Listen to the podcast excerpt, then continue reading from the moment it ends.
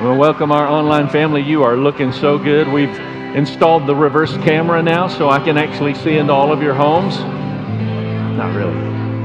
Glad you're here. God bless.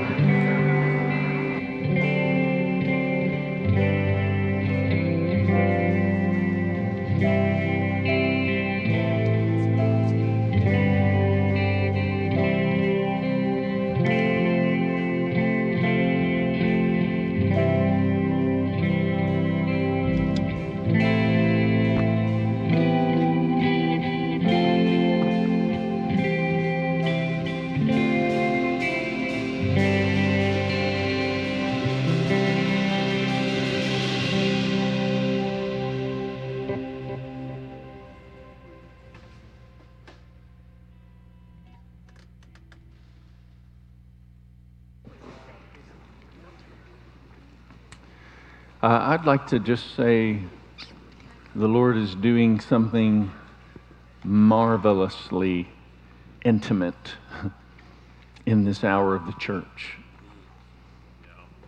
Um, I'm, the Lord's just speaking to me things that, like, I haven't normally understood the timing like this, but I have a really strong. Uh, sense and an awareness of some of the things that are on the horizon as I'm praying and, and just having conversation with Him rather than trying to just sit down and prepare a sermon. Uh, I've just learned to just be in His presence and let His Word prepare me. And so the verses that I know were to focus on, you know, I begin to give my attention to those verses and start uh, just reading those and letting the Lord stir and prepare my heart. But in doing so, many times He starts having conversations with me about things down the road that I'm not really prepared to talk to Him about. but one of the things that's coming, uh, maybe three weeks, it'll be after Father's Day, uh, we're going to be looking at what are amazing signs of raindrops of a flood God is starting to pour out in the earth. Early rains are beginning. I want you to hear what I'm saying and engage your heart in an attitude of faith and declaration and believing. But there are early signs of a massive rain, a massive outpouring of the Spirit. I, I was talking with somebody this week in the UK, and a, a girl was on a dance floor in a pub and in the midst of being on the dance floor in the pub, uh, in the pub, suddenly God just began to convict her heart so deeply. She stood in that room and realized her life was just being squandered. She ran out of the bar and went home and started Googling, How do I become a Christian? And she gave her life to Christ. Like, I could probably give you three or four stories like that right now that I'm aware of. And I just want you to know that revival is a beautiful thing when it happens in a pocket. But awakening is something that happens all over the earth, and there begins to be community transformation in every nation of the world, and that is something that God is into. so, Father, we just say, would you do whatever you desire to do within our hearts?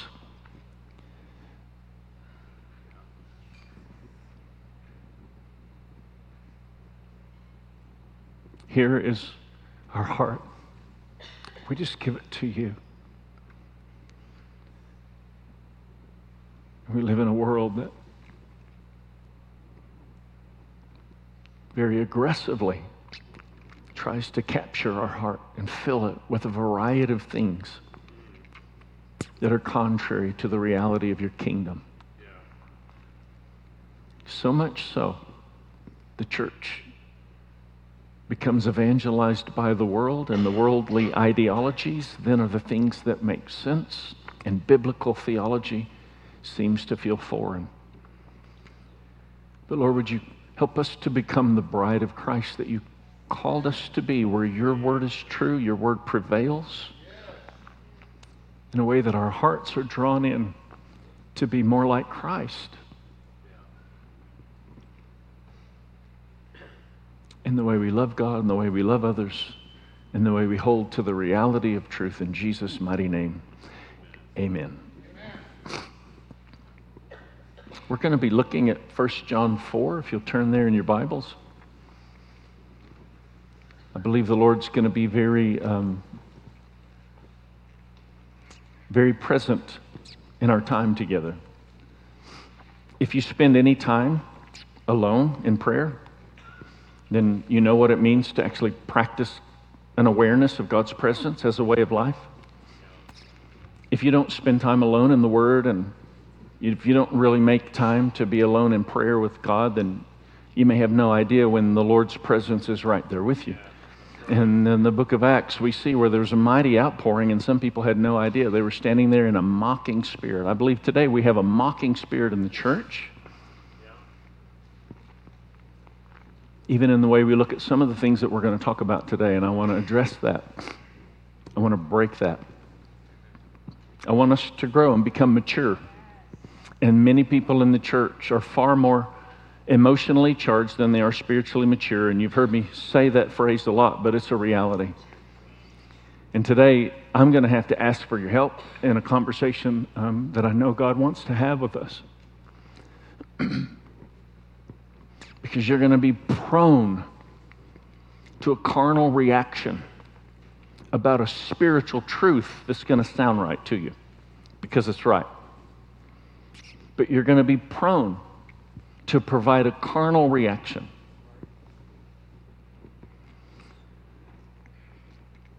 But the Lord's going to help us and grow us and mature us to be able to give a spiritual response to that which God desires to reveal in such a way that it actually helps people around us, everyone around us, in, in our everyday lives, come to know the heart of Jesus as a result of our existence. That's really the goal, isn't it? How many of you would agree that's the goal? And so we want to start with this revelation and reality of love as we look at 1 John chapter 4. The title today is Truth and Love. And so I'm going to start with love. I want to read verse 7 of this chapter, but I'm only reading this verse first because it's where we're going to identify kind of the central theme of love. God is not just loving, God is love. But then we're going to go back and look at the verses prior to it that give us the foundation of truth. Because you have to have truth to stand on if you're going to actually love. I want you to think about how important truth is in any love relationship.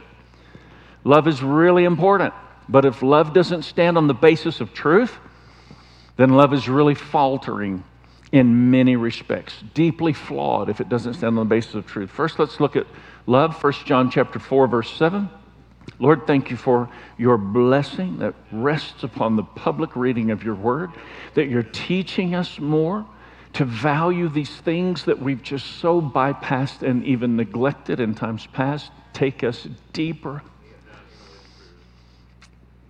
in our 2023 New Year's revelation of going deeper. Lord, I pray that you would help us to grow deeper in our understanding of the nature of Christ, even in the way we read your word in Jesus' mighty name. Amen. Amen. Beloved, let us love one another. 1 John 4 7. Beloved, let us love one another, for love is from God and whoever loves has been born of God and knows God. We must be very careful to make sure that we embrace truth in the way we express love. Let's be clear love is central to the gospel of Jesus Christ. But I'm just going to make sure we all understand we must be very careful to make sure we embrace truth in the way we express love. Because if you look at this verse 7, all about love, and then we go just the few verses prior up to first, like 1 through 6, before we get to 7, this is what it says Beloved, do not believe every spirit. What do you think that's about? You need to understand there is a spiritual origin to the information in your life. We are not human beings having a spiritual experience, we are spiritual beings having a human experience. More is going on spiritually around us than we could possibly begin to understand. There's a spiritual origin to the information that you process. You are what you eat. You are what you eat. We're in a season of time where we know the Lord is wanting to caution us about what we're allowing our minds to feast on because you are what you eat and what you allow to go into your mind. Your entertainment, your ideology, you are what you eat. Some of us need to repent for what we've allowed to be in our minds. Holy, holy, holy is the Lord God Almighty, who was and is and is to come. This is the same Lord who wants to be right beside you when you're taking in whatever you're taking in in the form of entertainment in your life. Are you comfortable with that? There's a spiritual origin to your information. That's why we, before we get to love in this chapter, he's, he's pointing this out. Do not believe every spirit. Just because somebody says something true doesn't make it true. Just because you think it didn't make it right. Do not believe every spirit, but test the spirits to see whether they are from God. What's the spiritual origin of your information? This is going to get pretty crazy here the spirit of the Antichrist. Like, I don't know if you've grown up in church, you understand a little bit of 666 and Revelation 13 and the Antichrist and what's going to emerge in the last day. I mean, all of that flows into this particular text of Scripture when we're reading this. We want to love, we want to test the spirits because the spirit of Antichrist, which you heard was coming and is now in the world already. How many of you believe the spirit of Antichrist is at work in the world in which you and I live? How many of you think the spirit of Antichrist might have a little bit of influence in uh, secular entertainment industry, the, in the world in which you and I live? The, the spirit of Antichrist might have a little bit of influence in the music that our kids are filling their hearts and minds with, and the, the shows and programs that our children are being fed this, this woke agenda. And we're going to address this woke agenda this week and next week.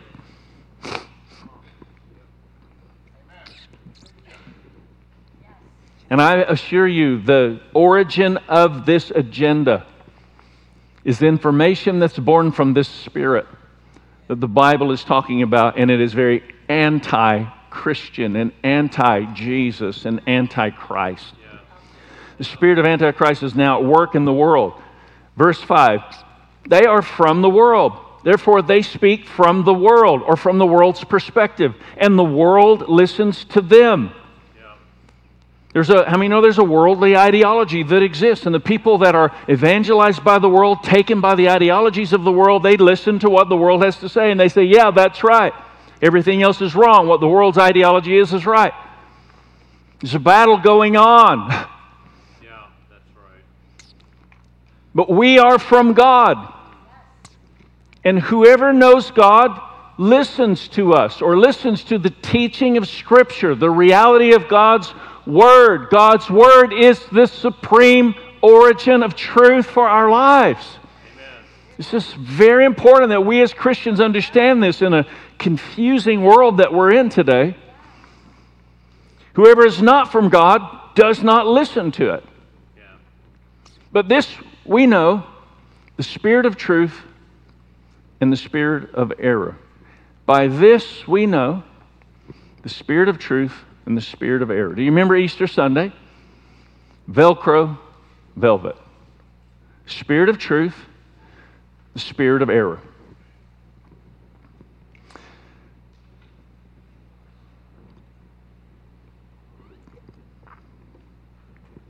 I'm going to try to really stay true to my notes as much as possible in light of the sensitive nature of the topic today. But Colossians chapter 2 verse 8 actually warns us against being taken captive, imprisoned by the philosophies of this world. I want you to hear me loud and clear as I say this because I'm talking to you. I'm talking to me. Somebody before service said, Are you going to yell at us again today? Amen. I said, Right after I yell at myself.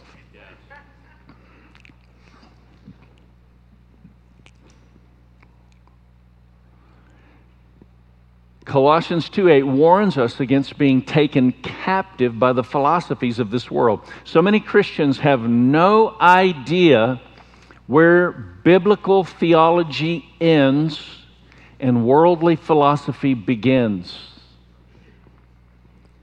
So many Christians have no idea where biblical theology concludes in their way of thinking and worldly philosophy takes over. And almost a seducing spirit entices us into that which sacrifices truth in the name of the worldly ideology that many times feels right. How many of you know Jesus was loving? Can I get an amen? Jesus was loving. Well, then why did they kill him? I wonder why they crucified Jesus if Jesus was loving. Have you thought about this?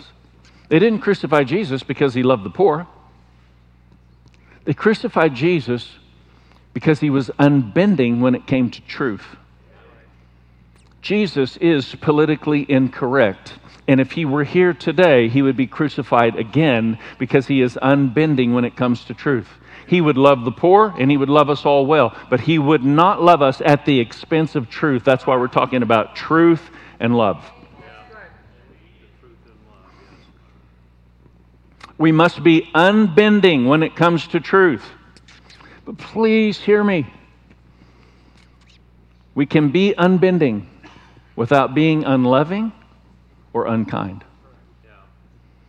It's our own insecurity that rallies a disposition that is emotionally charged in our positions, even in terms of our biblical theology.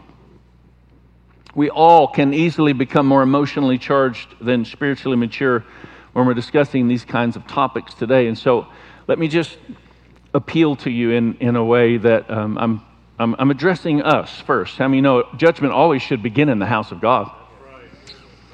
And the church has not been good at being loving to the world around them. You really ought to amen it because it's true. The church has been awful at the way we've not loved the world well. And, and God's going to help us mature and grow in this. So today, as I'm talking about this, I'm going to talk about sexuality. I'm going to talk about gender. I'm going to talk about some of the things that are going on in the world around us. I'm just going to tell you, I have purposefully extracted every element of humor out of my message. I will not say anything funny, so do not make sport and mock and laugh. One of the biggest problems we have in the church is we mock people that are in darkness to substantiate our position of being right. Jesus never did that. Jesus loved the lost.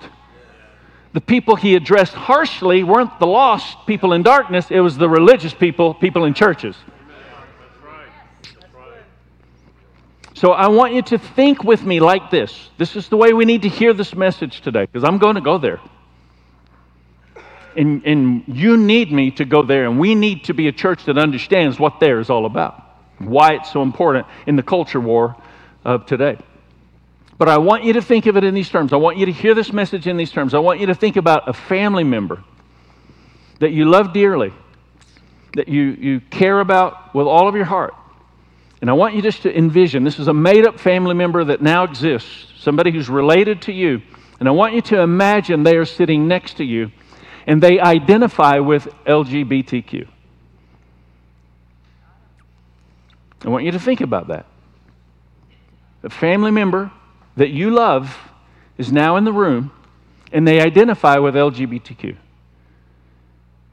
Let your response be one that would celebrate the loving conviction of the Holy Spirit and not the mocking spirit of religious people.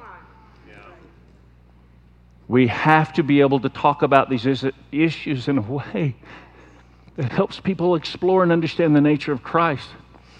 And I'm just going to tell you, being politically charged and spiritually immature is not going to help anybody find the way into a reality of the nature of Christ.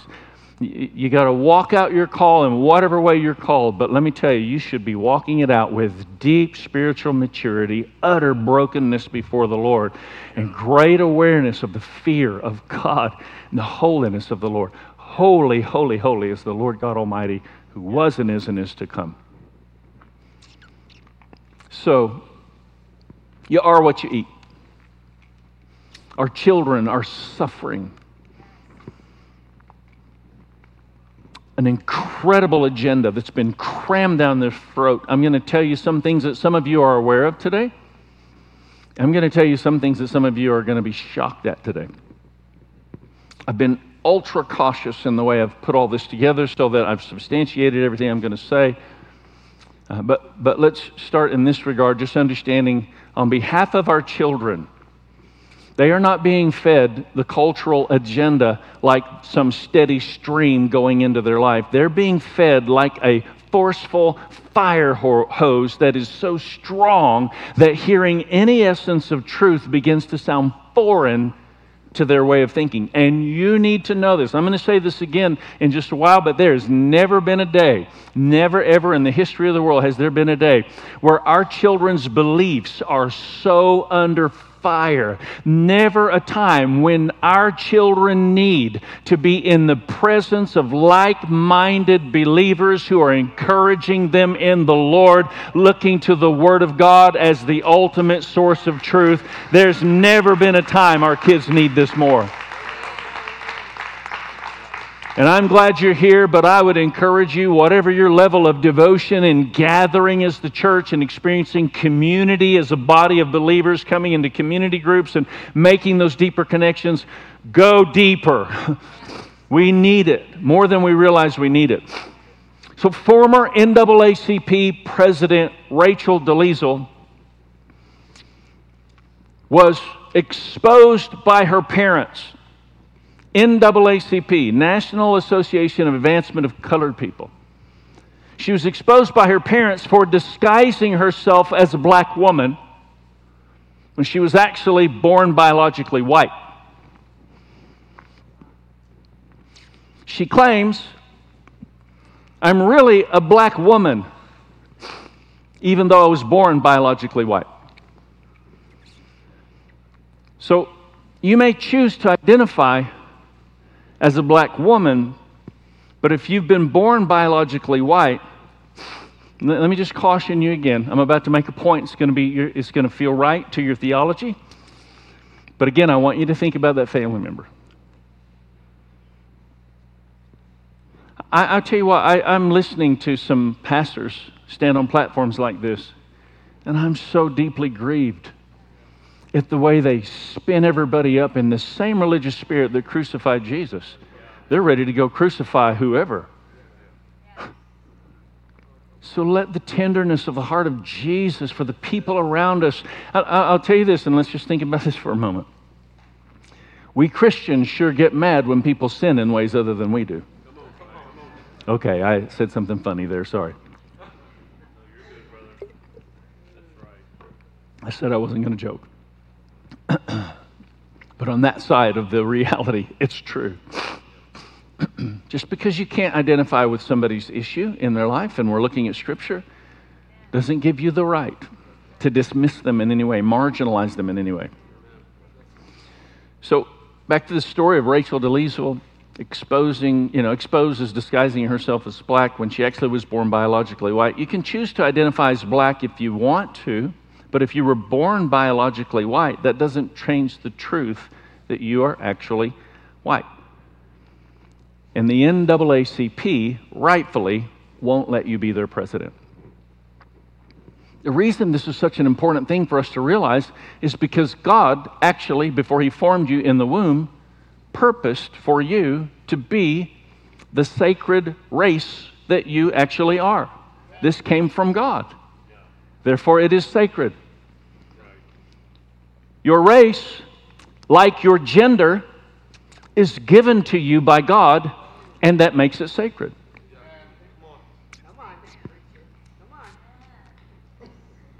To be born biologically male with a penis makes you a boy. To be born biologically female with a vagina makes you a girl. Now, it's amazing that this is the conversation that we're having to have in the day in which we live. But let's be clear this is a conversation we're needing to have in the day in which you and I live. This has become so confusing that our last Supreme Court justice appointment, when asked to, de- to define a woman, said, I can't give you a definition of a woman because I'm not a biologist.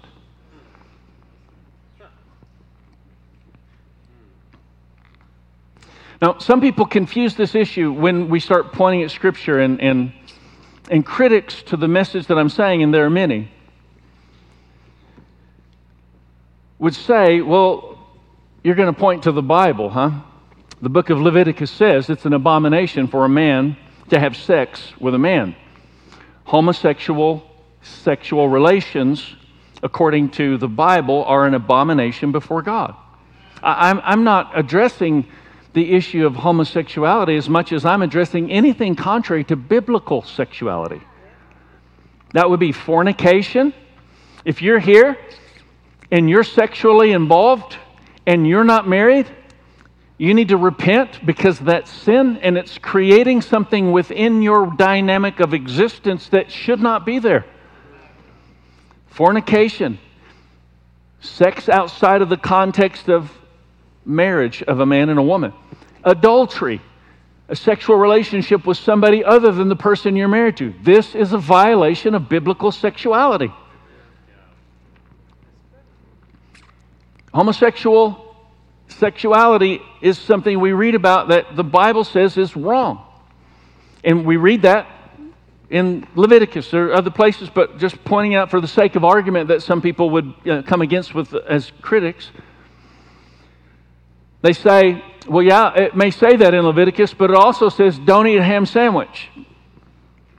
And it also says don't cut your sideburns. I don't know if you read that one verse. Don't go poop in the city limits. Well, that's some interesting scripture, isn't it? And so then the dismissal of this other verse because of the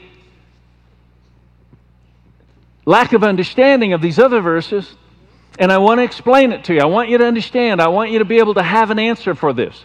There are three kinds of laws in Scripture. You, you probably need to write this down. It's on the blog. But I would encourage you to think about what I'm saying because in the day that you and I live, we need to think about this. There are three kinds of laws in Scriptures. There is ceremonial law that dealt with the Levitical priesthood that said things like don't cut your sideburns, don't get tattoos. Those, those were things that were ceremonial laws. And then there's civil laws, and civil laws dealt with hygiene, cleanliness, different things for civil society, civil community.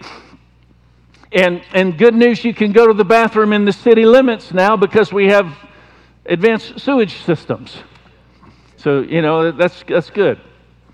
So you got ceremonial laws and civil laws, and those, you know, Jesus came to fulfill the law and transition took place. Peter has this experience, and now we know we can eat ham. I mean, be glad for bacon? And so, you know, civil laws, ceremonial laws, those are laws that change. And you don't read that in the New Testament, you only read that in the Old Testament because it's the law that changed civil law, ceremonial law. But moral law, that's a different story. It's the third kind of law. Moral law, we actually read in the Old Testament, and we also find it in the New Testament. And you should never pit civil or ceremonial law against moral law because moral law is under the basis of the Ten Commandments where we find things like don't lie.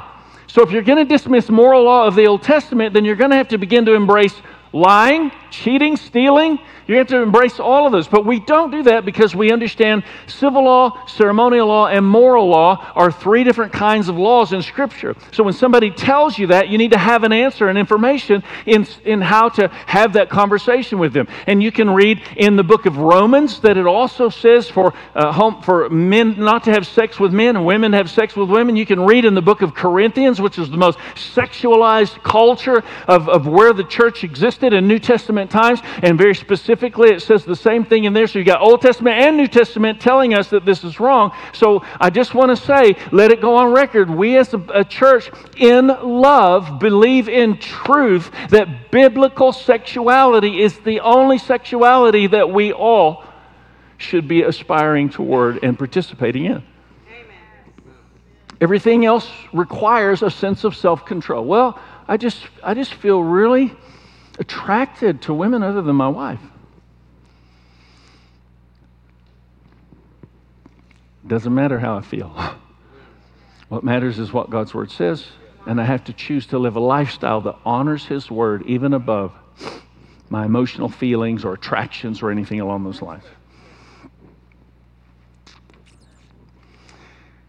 When we live in a love that abandons truth, it fosters all kinds of confusion. Um, when we have a love without truth, it fosters all kinds of confusion. You might be surprised to hear that Gen Z, this, these people who were born 1997 to 2003, Gen Z, our children, one in five of them now self identify as LGBTQ. That's a pretty outrageous number. And a lot of this is happening because, again, of the agenda to the children. And so, how many of you know that a little girl, uh, as she's growing to be a little older, but still a little girl, is going to find boys to be icky at a certain age, right? And, and little boys are going to, as they're growing, they're going to find girls to be icky. And, and we live in a society that would encourage them at that age of finding the opposite sex icky to explore the possible sexual preference of same sex attraction. You might not understand what I just said, but it's huge.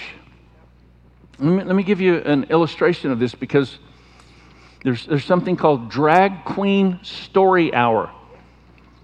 Drag Queen Story Hour focuses on, and here children ages two to eight years old.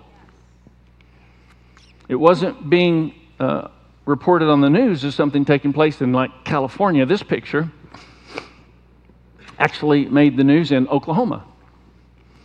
And you'll notice uh, they're encouraged to dress up as well, cross dress, however you want to describe it. Uh, children are, are, given, you know, rainbow collages, pride flag, rainbow crowns. They're, they develop pronoun pins. Here's another uh, picture of a drag queen telling the story for all the little children to hear the story, helping the children grow to have an open mind. The, the problem is um, that our children are facing this from, in many instances, voices of adults that are actually substantiating their decisions of sexual preference without the acknowledgement or consent of their parents or adults. You can take that down. I don't. Did you hear what I said? I'm trying to trying not to just race through a bunch of information because I'm just trying to seek the truth of the Word and the heart of God and how that comes together for us. I talked to a pastor from New Mexico this past week, and he shared how their liberal governor signed into law gender care treatment for children, minors, without their parents' consent or awareness. There are gender closets that exist in some school scenarios where children showing up to school who want to identify as a different gender that their parents might not be in agreement with, they can go into the closet and identify however they want for the course of that day, with gender closets being made available for the kids. The, the law in New Mexico also provides abortions for minors without the consent or awareness of the parents.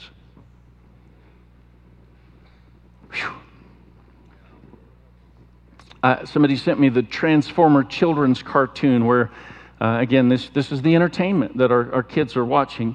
Nightshade is a transformer having a conversation with uh, a child named Sam It's friendly robot Nightshade talking to Sam, and children would watch this interaction, and they're having a conversation, and this is the text The world can be a scary place. The, the Nightshade, the robot, identifies as non, non binary. Again, dealing with sexuality. The world can be a scary place. Uh, it's hard to know. I'm just quoting what the cartoon interaction was. It's hard to know who's dangerous or not. But I know I'm safe around other non binary people. Our kids are being taught those of us with conservative values are dangerous people. Maybe dangerous should be a term we levy more toward medical treatments, hormone therapy for children as young as age three, all in the name of gender care. You might think, well, that's extreme. They're not, they're not age of three. Yale University hired a pediatric gender program director who says she treats patients as young as three years old. Their website says a variety of medical treatments related to gender affirmation, including puberty blocking treatments, cross hormone therapies, and ultimately that which points to gender altering surgeries when the children get old enough to be able to participate. I think danger might be better assigned in something going on like that. In 2016, Target announced that a biological male who identifies as a female could follow my children, my daughters, into a girl's bathroom, into a woman's changing room. Seven years ago, I would say that's dangerous. Target um, faced backlash as a result of hiring a transgender designer to develop Pride products for Pride Month. This is Pride Month.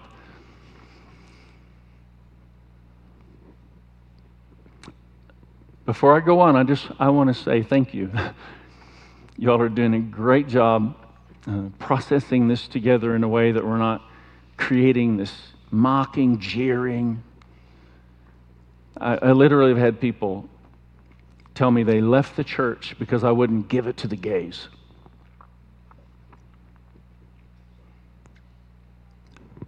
Probably I've not heard a more unchristlike expression from a person that's not even a Christian, let alone. So thank you. The Lord's taking us to greater places of maturity where we're able to walk this out in a way that we can identify what is truth and still live in an attitude of love. And hopefully, people can be drawn into an understanding that God wants them to understand the truth of His Word and the love of His heart. And I know this is wildly uh, offensive to many people in the day in which you and I live.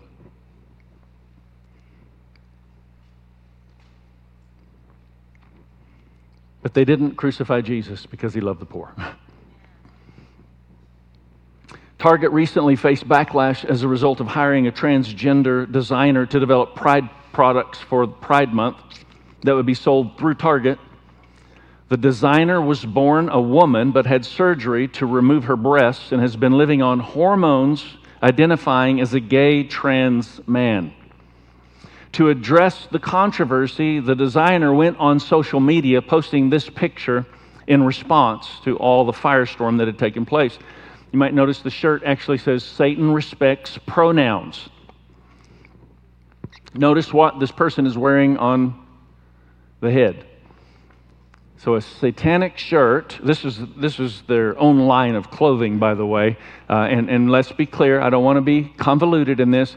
Target is not picking up their demonic uh, slogans and that sort of thing. That's, that's this designer's own line. But the designer developed pride products for Target. But, but you get the picture. That's, those are satanic horns on the person's head. So this is, this is the thing that's kind of wild. Uh, those on the progressive left are saying Christians are attacking this person, saying that this is demonic. And the reason people are saying this is demonic is because this is demonic. It is demonic. Disney's new cartoon series, Little Demon, is about a girl who mates with Satan and gives birth to his Antichrist daughter. Not only are kids confused on this issue, but many Christians are confused as well. Recently, I posted a very simple question on Facebook. It was not a moral imperative. I simply asked, as the father of two daughters who are sitting here on the front row today, as the father of two daughters, I have to ask women, does it make you proud when a biological male identifies as a female and shatters athletic records of all women athletes before that person ever participated. I, I, I don't understand this personally, and I literally asked that question. How many of you know I had a few people having some conversation on my Facebook page as a result of that? And, and I, I, I really would encourage you just spare the social media rants. that question I was asking wasn't, uh, uh, again, it wasn't a moral imperative. It was a question. And when people were infuriated at me, I simply responded and said, I'm not saying what's right or wrong. I'm asking you as a female, does that make you proud? I, I, I need to know this. Like, I'm trying to sort this out myself.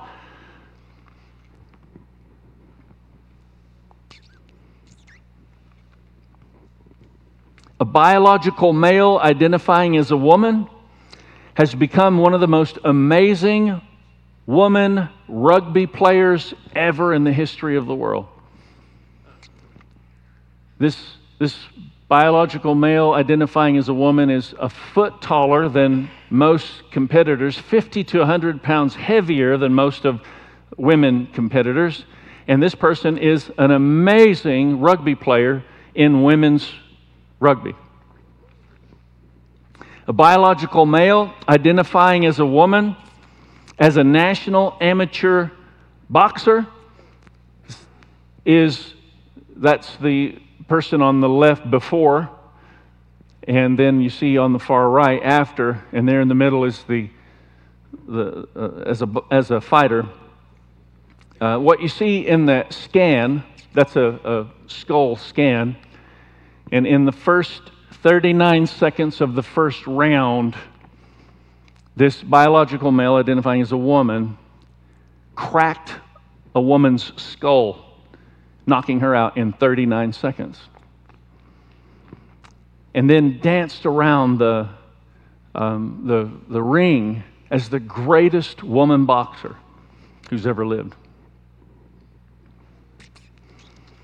Now, what I'm going to say to you next is not true, and it was meant to be funny. I'm not presenting it as funny, and again, I'm extracting humor for the sake of some sobriety to the, the concept and idea. But the logic remains the same. Professional motorcycle racer Judd E. Banner, the brave trans vehicle rider, that's him on the right, fake, it's just, this was all fake, okay?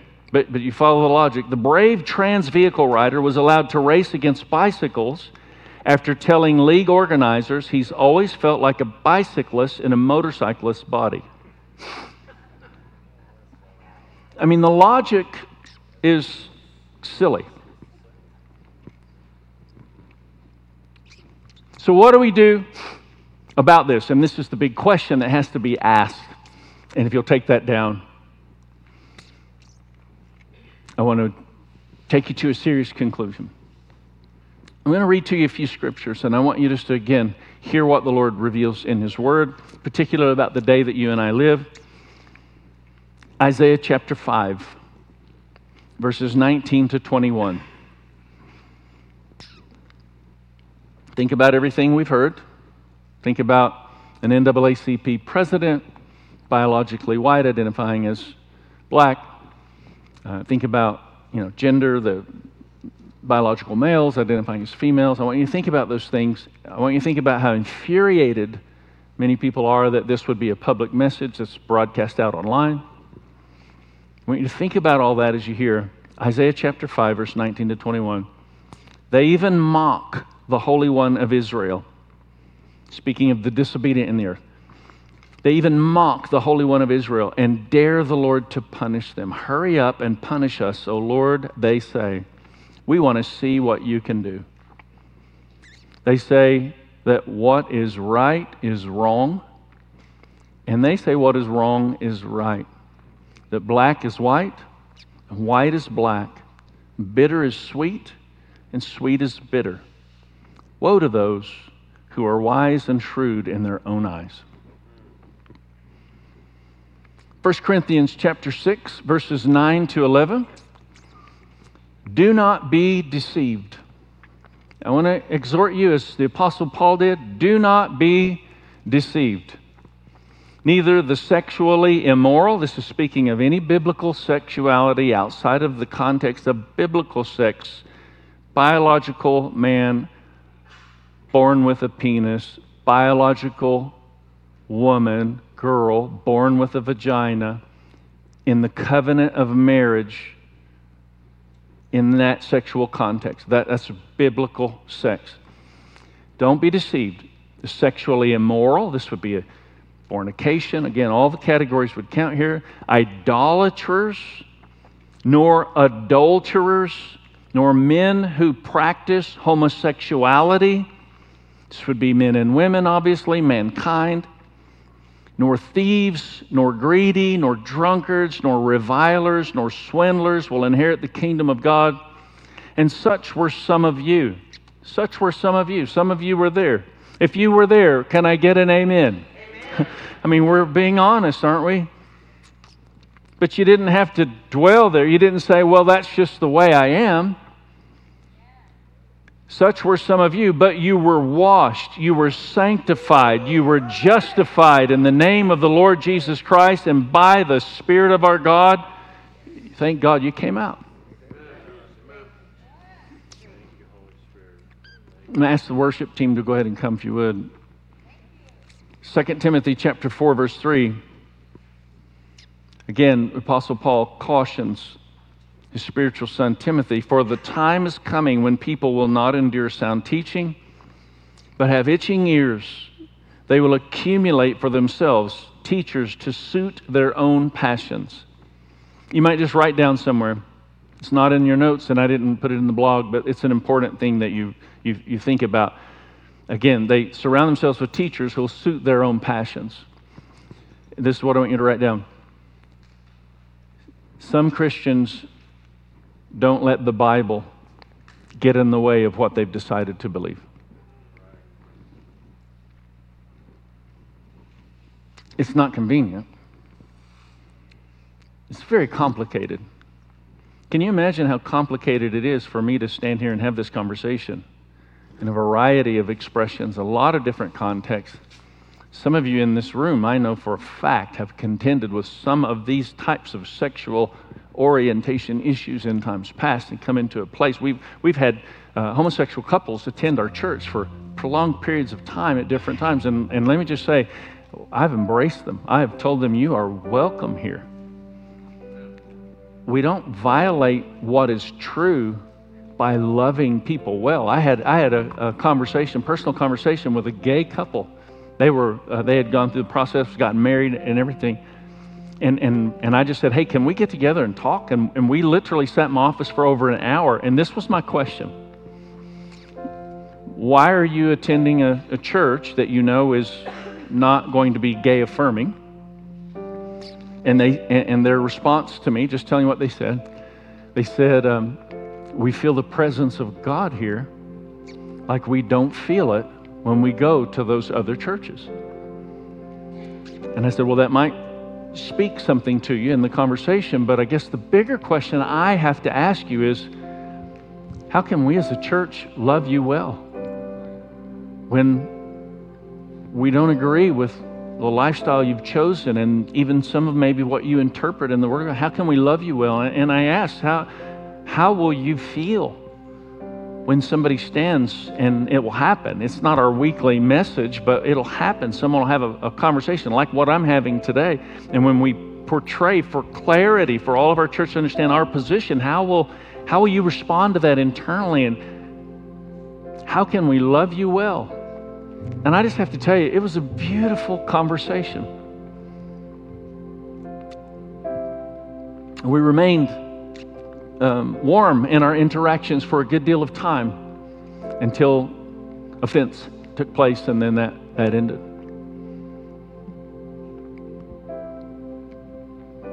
I just want to ask you this week your action point is to take some time with the verses from today and pray that God will give us a heart to love while holding on to truth. All this is on the blog. All these verses are on the blog. How many of you think these might be important Bible verses for us to be familiar with as the body of Christ, as the church? The first verse you'll find is a verse about loving well. But then we'll go back to the context and we'll understand the spirit the origin of the information, origin of the spirit of that information is important.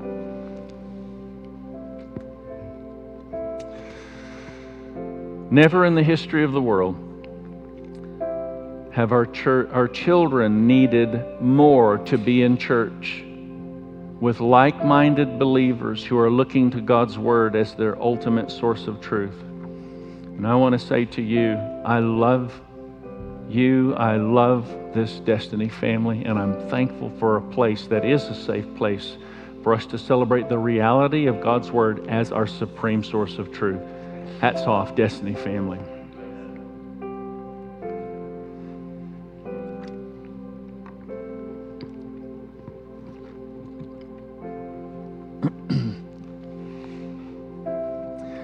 Kind of searching for what um, the Lord may want to do in this moment. So just bear with me and let's just make sure we're giving our attention to Him. Just in your own heart, maybe there are some areas that you immediately realize that you need to repent and just ask God to begin to heal.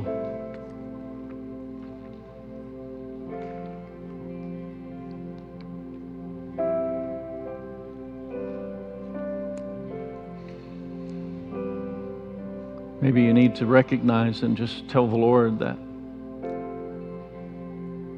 that text in Colossians that you've been taken captive in many ways by the philosophies of the world. You've embraced those things as reality, though it violates the nature of, of God, holy, holy, holy. it's the Lord God Almighty who was and is and is to come.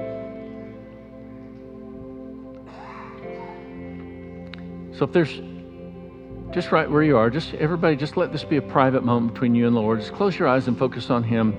But if you're sitting there and there's anything in your life that you feel the loving conviction of the Holy Spirit pointing out, highlighting, pointing light on, enlightenment to, and you say, I just want to surrender that more readily to Christ, I want you just to lift both your hands in surrender to Him, just right there where you are whatever it may be. It may be being captive to the philosophy of the world, it may be uh, some of the issues that we read about in Corinthians, just unchecked areas of your life that you know are not lining up with what God is asking for you in Scripture, not, not just from you, for you.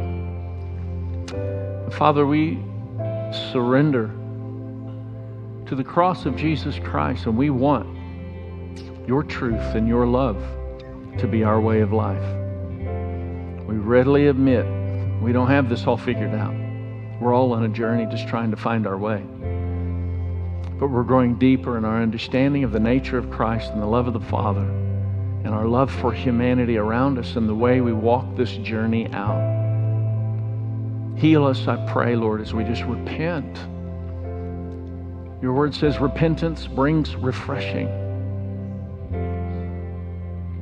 So thank you for the refreshing of God that happens when we repent in our lives. In Jesus' mighty name. In Jesus' mighty name. Come on, let's all stand. We're going to just take what the Lord's stirring in our each of our hearts and just bring that into uh, an expression of worship to Him.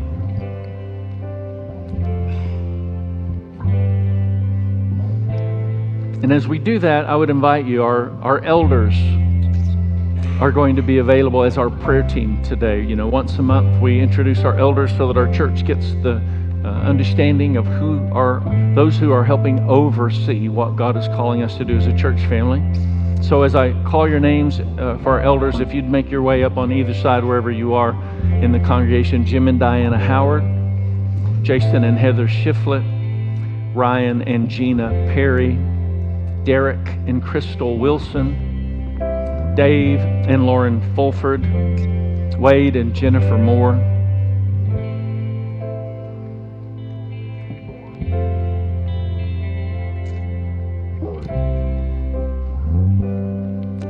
And I, I, would just invite you to understand there is something significant in the Bible about letting the elders pray with you, pray for you.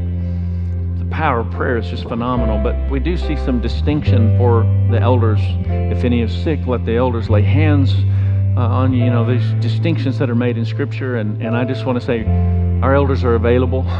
if we can pray about anything at all, stand in agreement. Maybe an area of struggle that you're contending with, that you've lifted your hands, or a family member that you want to agree for, whatever that looks like. We're going to take just a few moments and press in in, in a place of just worship.